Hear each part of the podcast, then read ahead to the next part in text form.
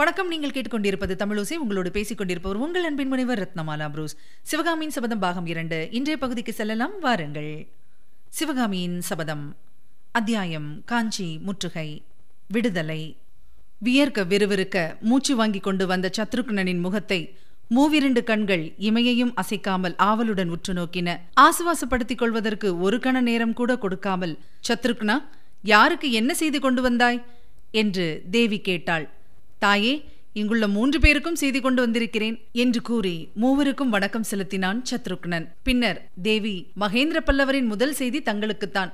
வீரபத்தினி என்னும் பெயருக்கு இதுகாரும் தாங்கள் உரிமை பெற்றது போல் வீரத்தாய் என்னும் பெயருக்கும் உரிமை பெற வேண்டிய காலம் இப்போது வந்துவிட்டது என்று தங்களுக்கு தெரியப்படுத்த சொன்னார். எட்டு மாதங்களுக்கு முன்பு அகமும் முகமும் மலர்ந்து பதியை போர்க்களத்துக்கு அனுப்பி வைத்தது போல் இன்று தங்களுடைய அருமை புதல்வரை அனுப்பி வைக்க வேண்டிய காலம் வந்துவிட்டதாக தெரிவிக்க சொன்னார் என்றான் சத்ருக்னன். விவரிக்க முடியாத உணர்ச்சி வெள்ளம் உள்ளத்தில் பொங்க. தோள்கள் பூரித்து வீங்க தேகமெல்லாம் சிலிர்க்க மாமல்ல நரசிம்மர் அன்னையின் அருகில் பாய்ந்து சென்று அவளுடைய பாதங்களை தொட்டு கண்ணில் ஒத்திக்கொண்டார் அம்மா சக்கரவர்த்தியின் விருப்பத்தை நிறைவேற்றுவீர்கள் அல்லவா? அவர் எனக்கு அளித்த விடுதலையை நீங்களும் மனமு வந்து அளிப்பீர்கள் அல்லவா? என்று கேட்டார் மாமல்லர். பொறுக்குழந்தாய் செய்தியை முழுதும் கேட்போம் என்றாள் தேவி.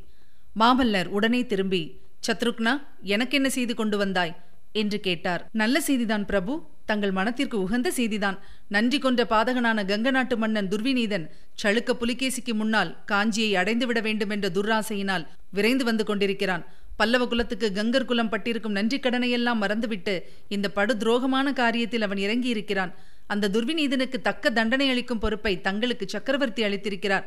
கழுக்குன்றத்தில் உள்ள படையுடன் தாங்கள் புறப்பட்டு சென்று துர்விநீதன் காஞ்சியை அணுகுவதற்கு முன்னால் அவனை முறியடிக்க வேண்டும் என்று சொல்லி அனுப்பியிருக்கிறார். மாமல்லர் ஆவேசம் வந்தவரைப் போல் சத்ருக்னனிடம் ஓடிச் சென்று அவனை தழுவிக்கொண்டு சத்ருக்னா இவையெல்லாம் உண்மைதானே? நான் கனவு காணவில்லையே.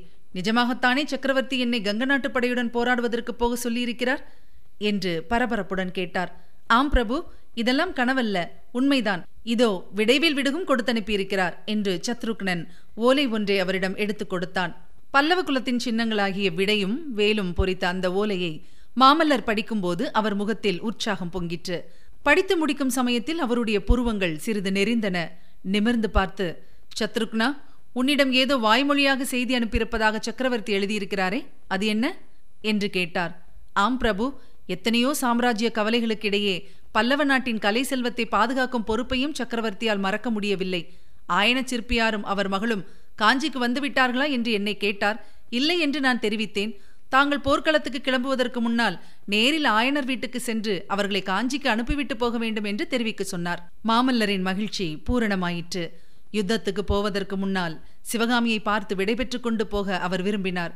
இப்போது தயக்கமின்றி ஆயனர் வீட்டுக்கு போக சௌகரியம் ஏற்பட்டுவிட்டது. சிவகாமி விஷயத்தில் தம் மனநிலையை அறிந்துதான் சக்கரவர்த்தி அவ்விதம் செய்தி அனுப்பியிருப்பாரோ என்று ஒரு கணம் அவருக்கு தோன்றியது. ஆனால் அவருக்கு தன் மனநிலை எப்படி தெரிந்திருக்க முடியும்? ஆ தம் அருமை தோழர் பரஞ்சோதி தான் சொல்லி அனுப்பியிருக்க வேண்டும். இந்த எண்ணத்தினால் பரஞ்சோதியின் மேல் அவருக்கு இருந்த சிநேக உணர்ச்சி பன்மடங்கு பெருக அருகே இருந்த அவருடைய கரத்தை பற்றி தம் நன்றியை தெரிவிப்பதற்கு அறிகுறியாக அழுத்தி பிடித்தார். பரஞ்சோதியோ மனக்குழப்பத்துடன் சத்ருக்னனை பார்த்து ஐயா எனக்கும் ஏதோ செய்தி இருப்பதாக சொன்னீரே அது என்ன? என்று கேட்டார். லக்ஷ்மணன் ராமனை பின்தொடர்ந்தது போல மாமல்லரை தொடர்ந்து உங்களை போகும்படி சொன்னார். காஞ்சிக்கு சக்கரவர்த்தியே சீக்கிரத்தில் வந்து கோட்டை பாதுகாப்பை கவனித்துக் கொள்வதாக சொன்னார். ஆஹா என் அருமை தோழரும் என்னுடன் வருகிறாரா?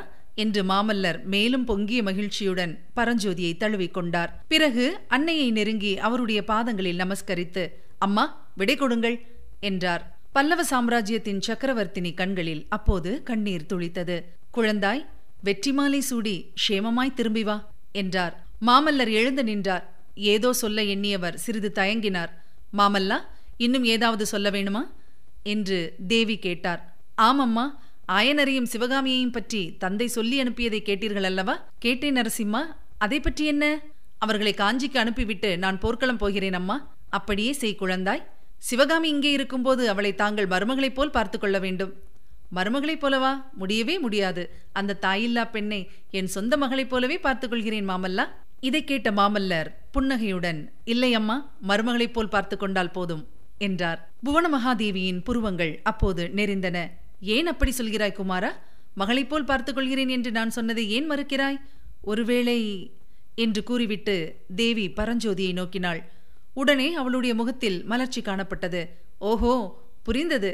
ஆயனரிடம் சிற்பம் கற்க வந்த பரஞ்சோதி ஆயனரின் மிக சிறந்த சிற்ப வடிவத்தையே கொள்ளை கொள்ள பார்க்கிறானா? என்றார். மாமல்லர் பரஞ்சோதி இருவருடைய முகங்களும் அப்போது பெரிதும் வேதனையை காட்டின. இருக்கட்டும் அம்மா தாமதிக்க நேரமில்லை. நாங்கள் புறப்பட வேண்டும். விடை கொடுங்கள் என்றார் மாமல்லர். சத்ருக்னன் காஞ்சிக்கு வந்து இரண்டு நாழிகைக்குள்ளே குமார சக்கரவர்த்தியும் தளபதி பரஞ்சோதியும் காஞ்சிக்கோட்டையின் வடக்கு வாசல் வழியாக புறப்பட்டார்கள். திருக்கழுக்குன்றம் சென்று அங்கிருந்து தற்காப்பு படைகளை மறுநாள் அதிகாலையில் புறப்பட ஆயத்தமாகும்படி கட்டளையிட்டார்கள். அன்று மாலையே ஆயனரின் வீட்டுக்கு போய் பார்த்துவிட்டு வந்துவிட வேண்டும் என்றும் மறுநாள் அதிகாலையில் சைனியத்துடன் தாங்களும் கிளம்பிவிட வேண்டும் என்றும் உத்தேசித்து நரசிம்மரும் பரஞ்சோதியும் புறவிகள் மீதேறி ஒரு சிறு குதிரைப்படை தங்களை பின்தொடர விரைந்து சென்று ஆயனர் வீட்டை அடைந்தார்கள். போகும்போது சிவகாமியிடம் இப்படி இப்படி பேச வேண்டும் இன்னின்ன சொல்ல வேண்டும் என்பதாக மாமல்லர் எவ்வளவோ மனக்கோட்டைகள் கட்டிக்கொண்டு போனார். ஆனால் ஆயனரின் ஆரண்ய வீட்டை அடைந்தபோது அவருடைய ஆகாச கோட்டைகள் எல்லாம் சிதறி விழுந்தன. வீட்டின் முன்கதவை பெரிய பூட்டு போட்டு பூட்டியிருந்தது. வீட்டிற்குள்ளேயும் வெளியிலும் பூரண நிசப்தம் குடிக்கொண்டிருந்தது. இனி கேட்கலாம் அடுத்த பகுதி. பிரயாணம். கார்த்திகை மாதத்தில் ஒரு நாள் மாலை நேரத்தில் காஞ்சியிலிருந்து சிதம்பரம் போகும் சாலையில் கூண்டு இல்லாத இரட்டை மாட்டு வண்டி ஒன்று போய்க் கொண்டிருந்தது. அதில் சிவகாமியும் அவளுடைய அத்தையும் உட்கார்ந்திருந்தார்கள். வண்டிக்கு பின்னால் சற்று தூரத்தில் ரதி துள்ளி விளையாடிக் கொண்டும் ஆங்காங்கே சாலைக்கு பக்கங்களிலே முளைத்திருந்த புல்லை மேய்ந்து கொண்டும் வந்தது. சுகபிரம்ம ரிஷி ஒவ்வொரு சமயம் ரதியின் முதுகின் மேல் உட்கார்ந்தும் சில சமயம் சிவகாமியின் தோளின் மேல் உட்கார்ந்தும் சில சமயம் வண்டிக்கு மேலாக பறந்தும் ஆனந்தமாக பிரயாணம் செய்து கொண்டிருந்தார். பின்னால் இன்னும் சற்று தூரத்தில் புத்த பிக்ஷுவும் ஆயன சிற்பியாரும் பேசிக்கொண்டு நடந்து வந்தார்கள். அந்த வருஷம் ஐப்பசி மாதத்திலேயே மழை பிடித்துக் கொண்டு பதினைந்து நாட்கள் வரையில் விடாமல் பொழிந்தது. அதன் காரணமாக ஏரிகள் குளங்கள் எல்லாம் தண்ணீர் நிறைந்து ததும்பிக் கொண்டிருந்தன. சாலை ஓரத்தில் ஓடைகளில் தண்ணீர் அலைகள் மோதிக்கொண்டிருந்தன ஆறுகள் வாய்க்கால்களில் இரு கரையையும் தொட்டுக்கொண்டு பிரவாகம் ஓடிக்கொண்டிருந்தது நன்சை வயல்களில் இரண்டாம் போகத்து வேளாண்மை அப்போதுதான் ஆரம்பமாகியிருந்தது. புன்சை காடுகளில் கம்பும் கேழ்வரகும் செழித்து வளர்ந்திருந்தன. சாலையின் இருபுறத்திலும் வளர்ந்திருந்த மரங்களும் ஆங்காங்கே வயல்களுக்கிடையே காணப்பட்ட தென்னந்தோப்பும் வாழைத்தோட்டங்களும் கண்ணை குளிர்விக்கும் விதமாய் காட்சியளித்தன. பெருமழை விட்டு பல நாள் ஆகிவிட்டதாயினும் வானத்தில் இப்போதும் மேகத்திரள்கள் காணப்பட்டன. இவை இடையில் தங்குவதற்கு நேரமில்லாத நெடுந்தூர பிரயாணிகளைப் போல் ஆகாயத்தில் அதிவேகமாக பிரயாணம் செய்தன. சில சமயம் நீர்த்துளிகளை அள்ளி தெளித்துவிட்டு சிதறி மறைந்தன. நீர்நிலைகளின் மீது தவழ்ந்தும் பசுமையான தோப்புகளில் புகுந்தும் மழைத்துளிகளை அளாவியும் வந்து கொண்டிருந்த குளிர்ந்த வாடை காற்று உடம்பின் மீது பட்டபோது துணியை இழுத்து போர்த்தி கொள்ள தோன்றியது. ஆயினும் அது அபூர்வமான சுகத்தை அளித்தது. அந்த குளிர்ந்த வாடைக்காற்றில் அடிபட்டதனால் பட்சிகளுக்கு கூட தொண்டை கட்டி கொண்டது போல் தோன்றியது. சாதாரணமாய் கலகலவென்றும் கிலுகிலுவென்றும் கேட்கும் புள்ளினங்களின் குரல் ஒலியில் இப்போது கரகரப்பு சத்தம் கலந்திருந்தது. வண்டியில் அத்தைக்கும் மருமகளுக்கும் பின்வருமாறு சம்பாஷணை நடந்தது. இன்றைக்கு மழை பெய்யுமா சிவகாமி? என்று அத்தை கேட்டாள். மலையா எங்கே இருக்கிறது? என்றாள் சிவகாமி. ஆமாம் மழையைக் கண்டால் மயிலுக்கு கொண்டாட்டம்தான் என்றாள் அத்தை. மாலையில் வெயில் அடித்தால் கொண்டாட்டத்துக்கு என்ன குறைவு? என்றாள் சிவகாமி. என்ன சொன்னாய்? என்றாள் அத்தை. என்ன கேட்டீர்கள்? என்றாள் சிவகாமி. கொஞ்சம் செவி மந்தமுள்ள அத்தைக்கு பேசுவதிலே அதிக பிரியம். எனவே அவ்வப்போது சிவகாமியிடம் ஏதாவது கேட்டுக்கொண்டும் சொல்லிக் கொண்டும் வருவாள். கற்பனை உலகில் சஞ்சரித்துக் கொண்டிருந்த சிவகாமி அத்தையின் பேச்சுக்களை மனத்தில் வாங்கிக் கொள்ளாமலேயே ஏதாவது பொருத்தமில்லாத மறுமொழி சொல்லுவாள். அது காதில் நன்றாய் விழாமல் அத்தை வேறு ஒன்றை கூறுவாள். இதே ரீதியில் அவர்களுடைய பிரயாணம் நடந்து கொண்டிருந்தது. காஞ்சியிலிருந்து ஏறக்குறைய ஆறு காத தூரம் அவர்கள் பிரயாணம் செய்திருந்தார்கள். மாரிக்காலத்து மாலை பொழுதில் வெளி உலகமானது எவ்வளவுக்கு குளிர்ந்திருந்ததோ அவ்வளவுக்கு சிவகாமியின் உள்ளம் கொதித்துக் கொண்டிருந்தது. அதில் எரிமலை நெருப்பை கக்கிக் கொண்டிருந்தது. கொழுந்து விட்டெறியும் ஜுவாலைகளுடனே அக்னியாறு பிரவகித்துக் கொண்டிருந்தது. மாமல்லரை பற்றி நாகநந்தி பிக்ஷு கூறிய விஷயங்கள் அவளுடைய மனத்தில் அத்தகைய பிரளய குழப்பத்தை உண்டு பண்ணியிருந்தன. நம் அன்புக்குரியவர்களைப் பற்றி சாதாரணமாக ஏதேனும் கெடுதலான விஷயத்தை கேள்விப்பட்டால் நம் உள்ளம் சுலபத்தில் நம்புவதில்லை. அப்படியெல்லாம் இராது என்று மனத்தை திருப்தி செய்து கொள்கிறோம். அவதூறு சொல்கிறவர்களிடம் சண்டை பிடிக்கவும் ஆயத்தமாயிருக்கிறோம். ஆனால் எக்காரணத்தினாலாவது நமக்கு வேண்டியவர்களிடம் குற்றம் இருக்கிறதென்று நம்பும்படி நேர்ந்துவிட்டால் உள்ளத்தில் கோபம் கொழுந்து விட்டெறிய தொடங்குகிறது. வேண்டியவர்கள் மீது மட்டுமல்ல உலகத்தின் மேலேயே கோபம் கொள்கிறோம். இந்த மனித இயற்கை காதலர்களின் விஷயத்தில் ஒன்றுக்கு நூறு மடங்கு ஆகிறது. காதலன் எவனும் தன்னுடைய காதலியை சாதாரண மானிட பெண்ணாக கருதுவதில்லை. தெய்வ பிறவி என்றே கருதுகிறான். தேவலோகத்தில் அமிர்தபானம் செய்து கொண்டு ஆனந்த அமர வாழ்க்கை நடத்த வேண்டியவள். தன் பேரில் கொண்ட அன்பினாலேயே இந்த பூலோகத்திலே வாழ்ந்து வருவதாக கருதுகிறான். காதலியோ குழந்தை பிராயத்திலிருந்து தன் மனத்தில் தானே சிருஷ்டி செய்து கொண்டிருந்த லட்சிய புருஷனுக்குரிய சகல உத்தம குணங்களையும் காதலன் மீது ஏற்றி அவனை குற்றங்கள் குறையில்லாத தெய்வீக புருஷனாகவே எண்ணிக்கொள்கிறாள். ஆனால் ஏதாவது ஒரு காரணத்தினால் அவர்களுடைய நம்பிக்கைக்கு பங்கம் ஏற்படும் போது மகத்தான ஏமாற்றம் உண்டாகி விடுகிறது.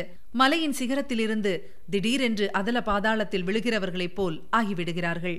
சிவகாமி தன் இருதயத்தில் ஓர் அற்புதமான திருக்கோயிலை அமைத்து அதிலே மாமல்ல நரசிம்மரை தெய்வங்களுக்கெல்லாம் மேலான பரதெய்வமாக பிரதிஷ்டை செய்திருந்தாள். நாகநந்தி கூறிய நஞ்சு தோய்ந்த வார்த்தைகளினால் அந்த திருக்கோயில் ஒரு நொடியில் இடிந்து தகர்ந்து விழுந்து விட்டது அதிலே பிரதிஷ்டை செய்திருந்த தெய்வ சிலையும் விழுந்து நொறுங்கி பொடி பொடியாய் போய்விட்டது. குமார சக்கரவர்த்தியை பற்றி நாகநந்தி கூறிய அவதூறு அவ்வளவு சாமர்த்தியமாகவும் நம்பும்படியாகவும் அமைந்திருந்தது. சிவகாமி அவர் கூறியது அவ்வளவையும் அப்படியே நம்பிவிட்டாள். ராஜ்யத்திலே அவ்வளவு பெரிய யுத்தம் நடந்து கொண்டிருக்கும் போது மாமல்லர் காஞ்சிக்குள்ளேயே ஒளிந்து கொண்டிருப்பதற்கு வேறு காரணம் என்ன இருக்க முடியும்? போர்க்களத்திலே பரஞ்சோதியின் வீரதீர செயல்களை பற்றிய வரலாறுகள் காற்றிலே மிதந்து ஆயனரும் சிவகாமியும் வசித்த காட்டுக்குள்ளே கூட எட்டியிருந்தன. அதெல்லாம் உண்மை என்பதை பரஞ்சோதியை நேரிலே பார்த்த சிவகாமி தெரிந்து கொண்டிருந்தாள். தமிழ் படிக்கவும் சிற்பம் கற்கவும் வந்த பட்டிக்காட்டு பிள்ளை இப்போது பெரிய தளபதியாகிவிட்டான். அரங்கேற்றத்தன்று அவன் யானை மீது வேலெறிந்து தங்களை காப்பாற்றிய சம்பவமும் சிவகாமியின் உள்ளத்தில் அழியாதபடி பதிந்திருந்தது.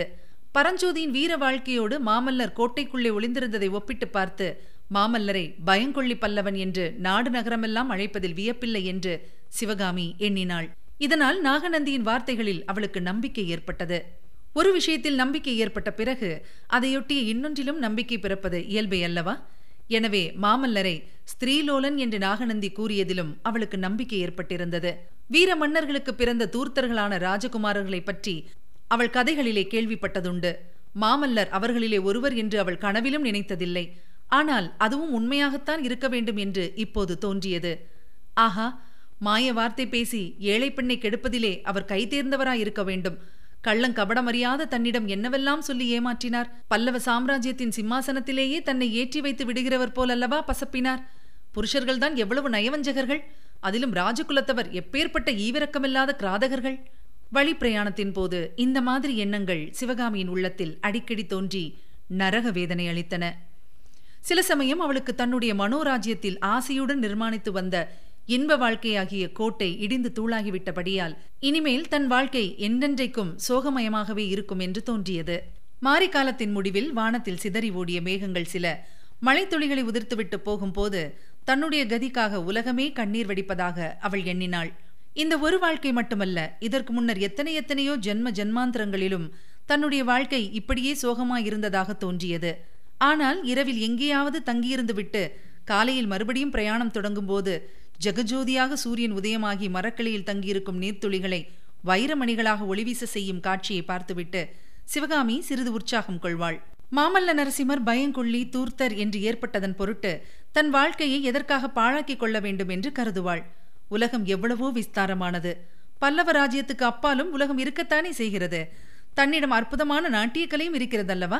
அந்த கலையை பார்த்து அனுபவித்து ஆனந்தமடைய நாகநந்தி சொல்வது போல் உலகம் காத்திருக்கிறதல்லவா? எதற்காக தன் வாழ்க்கை பாழாகிவிட்டதாக எண்ணிக்கொள்ள வேண்டும்? இவ்விதம் எண்ணி சிவகாமி உற்சாகமடைய பார்ப்பாள். தூர தூர தேசங்களிலே பெரிய பெரிய சபைகளிலே தான் நாட்டியம் ஆடுவது போலவும் கணக்கற்ற ஜனங்கள் கண்டு கழித்து தன்னை பாராட்டி உபசரிப்பது போலவும் கற்பனை செய்து கொண்டு களிப்புறுவாள் இத்தகைய மனோபாவத்துடனேயே சிவகாமி தன் தந்தையை பெரிதும் வற்புறுத்தி நாகநந்தி பிக்ஷுவின் யோசனையை ஒப்புக்கொள்ள செய்தாள். அதன் பேரிலேதான் இந்த பிரயாணம் அவர்கள் தொடங்கினார்கள். ஆனால் என்னதான் மனத்தை வேறு விஷயங்களில் செலுத்தி பார்த்தாலும் எவ்வளவு பிரயத்தனம் செய்து உற்சாகம் கொள்ள பார்த்தாலும் சாத்தியமாயில்லை. அவ்வப்போது குமுறி கொண்டு வந்த வேதனை உணர்ச்சியை மாற்ற முடியவில்லை. பொங்கி எழுந்த ஆத்திரத்தீயை அணைக்க முடியவில்லை. முக்கியமாக அந்தி மயங்கி நாற்புறமும் இருள் சூழ்ந்து வந்த நேரங்களில் சிவகாமியினுடைய உள்ளத்தில் வேதனையும் துயரமும் பெருகி அவளை சோகக்கடலில் மூழ்க செய்தன.